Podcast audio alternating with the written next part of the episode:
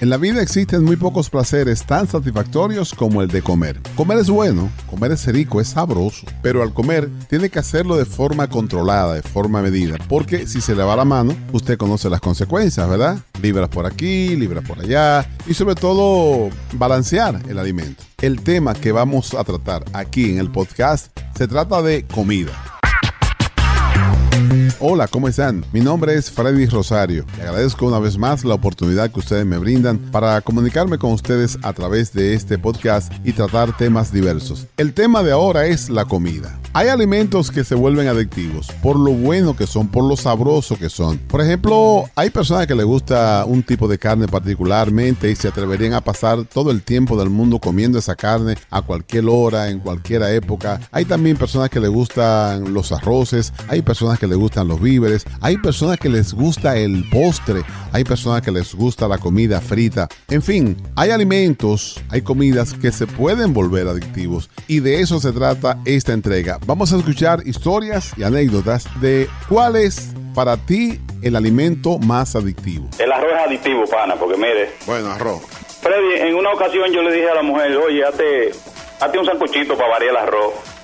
Para ver, tú sabes, para para variar. Ah. Sí, sí, sí. Y entonces ella hizo sancocho y yo, y yo cuando el sancocho está hecho, que está en la mesa, me digo, yo, ¿dónde está el arroz?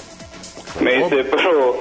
Pero tú dijiste que para variar, para variar hay que dejar el arroz. Digo, bueno, un sancocho sin arroz no es sancocho. Entonces, ¿qué pasa? Que cuando yo no como arroz, oye, en la noche no puedo dormir. Otra vaina es que yo trabajaba en Anestlé y allá había un chocolate que, que es bien famoso. Bueno, no es famoso, pero yo no sé para qué día yo probé ese, chocolate. Tú. ¿Cuál es ese? Uno que se llama Chunky. Chunky, óyeme, trae pasa y, y maní dentro. Riquísimo.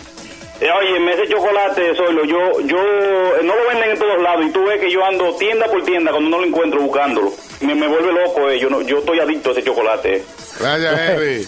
Para ti, ¿cuál es el alimento más adictivo? Para mí era la, toda la fritura adictivo, bueno, actualmente el chocolate, pero hay que crear más conciencia, porque uno puede leer la tabla alimenticia, la caloría que tiene, después uno puede ver que tiene 8.000 calorías, 17.000 carbohidratos, colesterol 12.000, 15.000 sodio, y uno como quiere se la come, entonces hay que hablarle más a la gente, que como no le hacen caso a eso.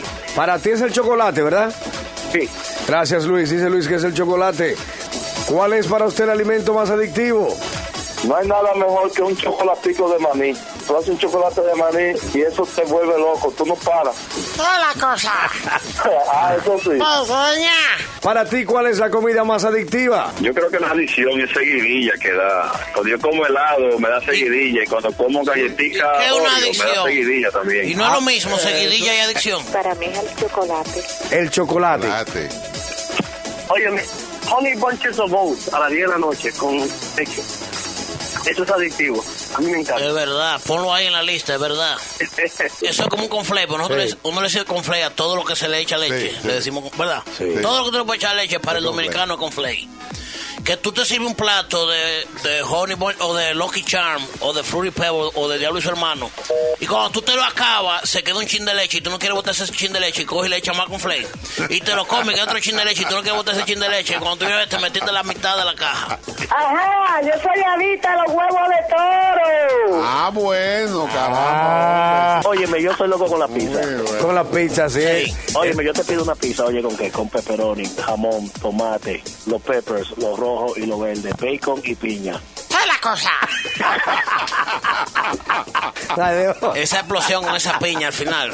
Hablando de los alimentos más adictivos. Yo siempre sostengo que las adicciones como todo el mundo sabe, es un desorden que uno tiene. Es un desorden. Toda la adicción. Pero entonces la pizza no puede ser número uno, por lo que yo te. A menos que sea que tú compres 50 pizzas esa congelada que viene en el mercado y te metas una de esas o dos diarios, ahí ya tú tienes un problema. Pero ¿qué tanto tú puedes ordenar pizza a una pizzería que se convierte en una adicción?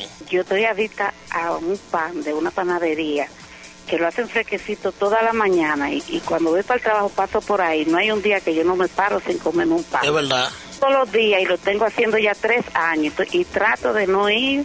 A veces di que doy la vuelta y cuando no lo compro estoy como enferma. Sí. Tú sabes que aquello soy adicto cuando yo voy allá. Oye, y, yo no sé cómo yo me he explotado en una fritura. A comer bofe, corazón, tripita, eh, eh, todo eso disparate con frito de batata. Cuando yo voy allá todos los días a las 4 de la tarde me planteo en, en, una cosa. Yo sé que voy a explotar en un momento y atrás eso le meto una Coca-Cola, ya tú sabes. Por esa vaina me va a matar a mí, pero eso me gusta.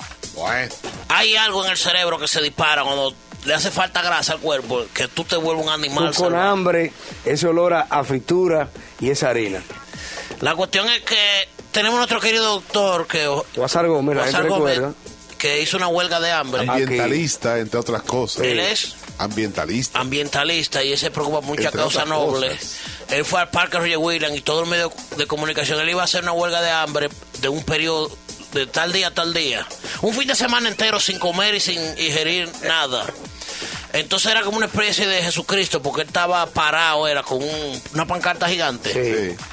Yo fui allá, hice una transmisión desde allá, también. Allá estaba él de pie con sus pancartas que decían huelga de hambre y él callado ahí con su letrero. Pasan 24 horas, ya tú sabes que eso debe ser terrible. Tú estás parado en un parque de noche, de madrugada, yendo los, racunes caminando y tú ahí parado con, óyeme, primer día.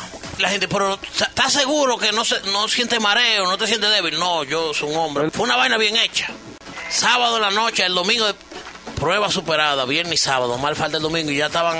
Señores, no hay nada más grande en la vida que la inocencia. no, fue a pota. Timing is everything. La reina, que le mando un beso a, Rita, donde quiera que esté, llegó con su canasta de pastelito. Óyeme como una caja registradora, le pusieron los ojos así. Los, pastelitos acabados de freír. Esos pastelitos en el parque entero se da ese aroma, que no hay nada que supere el olor de algo recién Y ese hombre con dos días sin comer. Dos días ya para el tercer día. La cuestión es que están entrevistando a la gente, que lo grande que es el doctor Wazar, que qué grande, que sí, ok, y Rita ahí vendiendo pastelitos, pero ella fue a vender los pastelitos a los que estaban de curiosos. Ella no fue pensando que era una huelga de hambre que estaban haciendo ahí. La cuestión fue que en una están hablando y él se queda como mirando la canasta de los pastelitos, el doctor. Se fue así. Óyeme. Se cayó. ¿Tú te acuerdas cuando tumbaron la estatua de Saddam Hussein? Así mismito, así duro como un palo, después para atrás. Y nada más sigue una señora muy dominicana ella. ¡Ay, se cayó el doctor! El olor lo está matando, es el monje perpero. Recuerda seguir este podcast a través de todas las plataformas, Apple, Android, TuneIn y en Spotify. Recuerda que estamos en el playlist Salsa y Podcast, que es una combinación de música y podcast. Y una vez más quiero recordarte que lo puedes compartir con todos tus amigos y familiares a través de tu cuenta de Facebook, Twitter y WhatsApp. Asignale una calificación, la que tú quieras, pero asígnasela. Y también escríbenos un pequeño review de lo que escuchaste aquí. Desde el estado de Rhode Island, yo soy Freddy Rosario para una producción de Power 102.1 FM. Nos encontraremos a través de este podcast en una próxima entrega. Hasta entonces.